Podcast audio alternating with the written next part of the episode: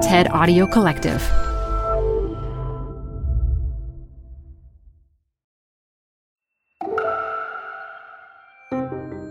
It's TED Talks Daily. I'm Elise Hu. Today, a powerful talk and reminder of the human and environmental toll of the ongoing degradation of the rainforests. In her talk, recorded for Countdown Summit in 2021, Indigenous leader Nemonte Nenquimo reminds us that colonization is continuing to happen at the hands of commerce and industry, and it's causing direct harm to her community and the creatures who have always called it home.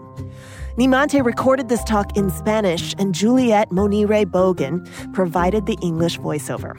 And if you want to hear this talk without the English dubbed over it, head over to TED in Espanol, wherever you're listening to this. Support comes from Zuckerman Spader.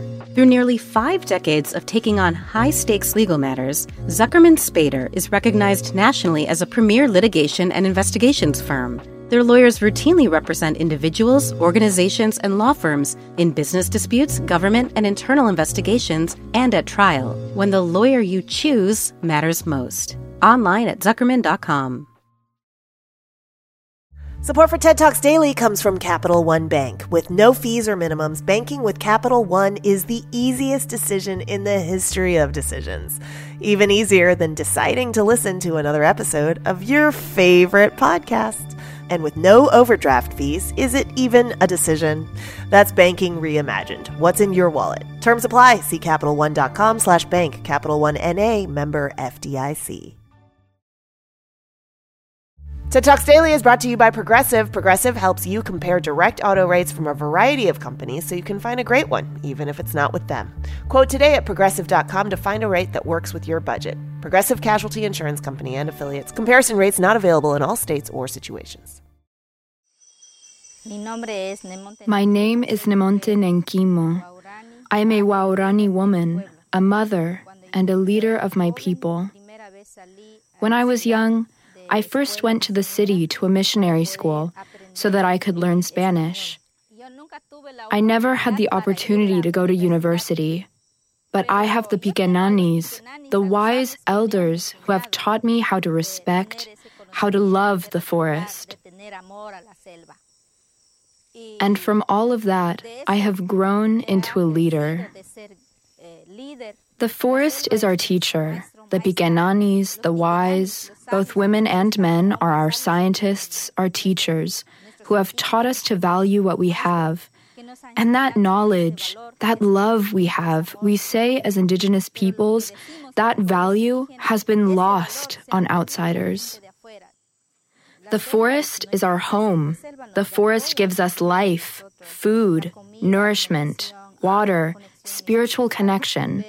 But the arrival of roads, the arrival of colonization, the arrival of evangelical missionaries, the arrival of oil companies has destroyed our forest.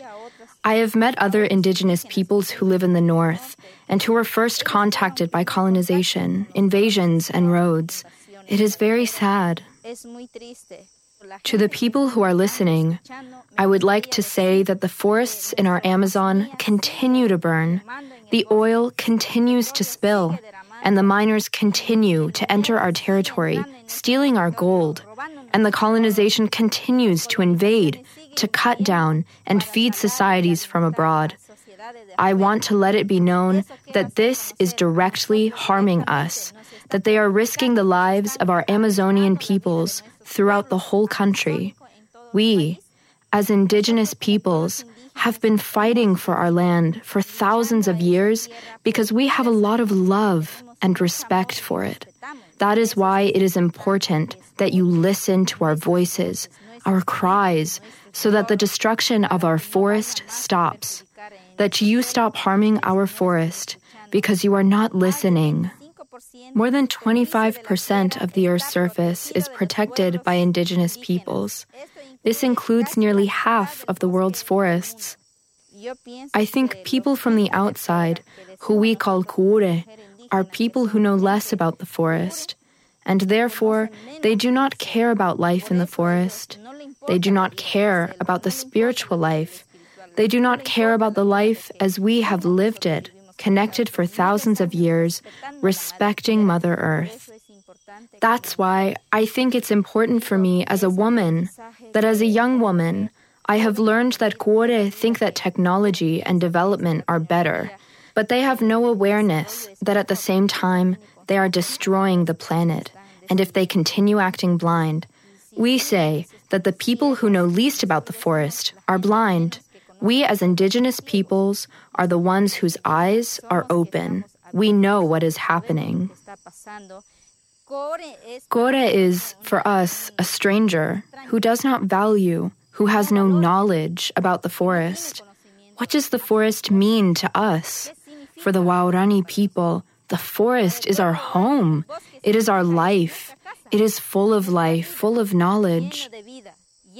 I can walk and see plants around me that we can eat, leaves we can use to heal, vines to make our baskets with, to carry things, wood to build our homes, good wood, leaves to cure a headache. But if I bring a kure to the forest, kure is not going to see the way I am seeing. Kure does not have that knowledge. He thinks this is all a gift, a place full of resources that he can keep extracting. The word kure does not have to be bad. You are capable of having the same values as us. The knowledge that we have as Amazonian peoples, you can learn, you can respect, you can become our allies. We, as indigenous peoples, do not need satellite images because we live in the forest and we know what is happening in the forest. The Amazon is burning. The oil companies come to our territory to say that they will develop our country, that they will support our communities. They say it will not harm them. They come with beautiful words and say that it will not affect the environment or the water or the surrounding forests, but it is a lie. We see it with our own eyes alongside other people's, the oil spills, how for months they haven't been able to clean them up, how they have contaminated our fish, our rivers, our spirits, our people. Our people have been made sick.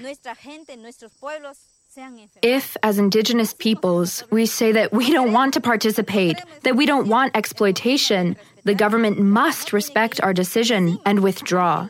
It can't circumvent us. Although the communities, the grassroots say no and no, they pretend they are not listening. They pretend to be blind. They pretend to be deaf, and they come anyway. They do not respect our right to life, nature's rights, and they are killing us. That's why we ask, we demand the government to listen to our voices, our decisions. The forest is our home, period. We want them to listen. We want them to no longer consume oil, no longer consume our food. They tear down trees by the thousands, millions of hectares, because they are harming and they are killing our spirits, our life, our forest, our pharmacy. And so we ask, where are we going to give water to our children and future generations, for our children, and for your children as well? What we do, what we love, what we respect is not only for our people, the lives of indigenous peoples, but your lives as well, the lives of the entire world we are living in.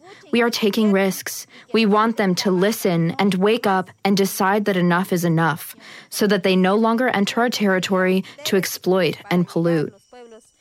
I would ask you all to reach an understanding with indigenous peoples in general, since we have had a deep love a true respect for thousands of years for the forest. But I also cannot teach all that now.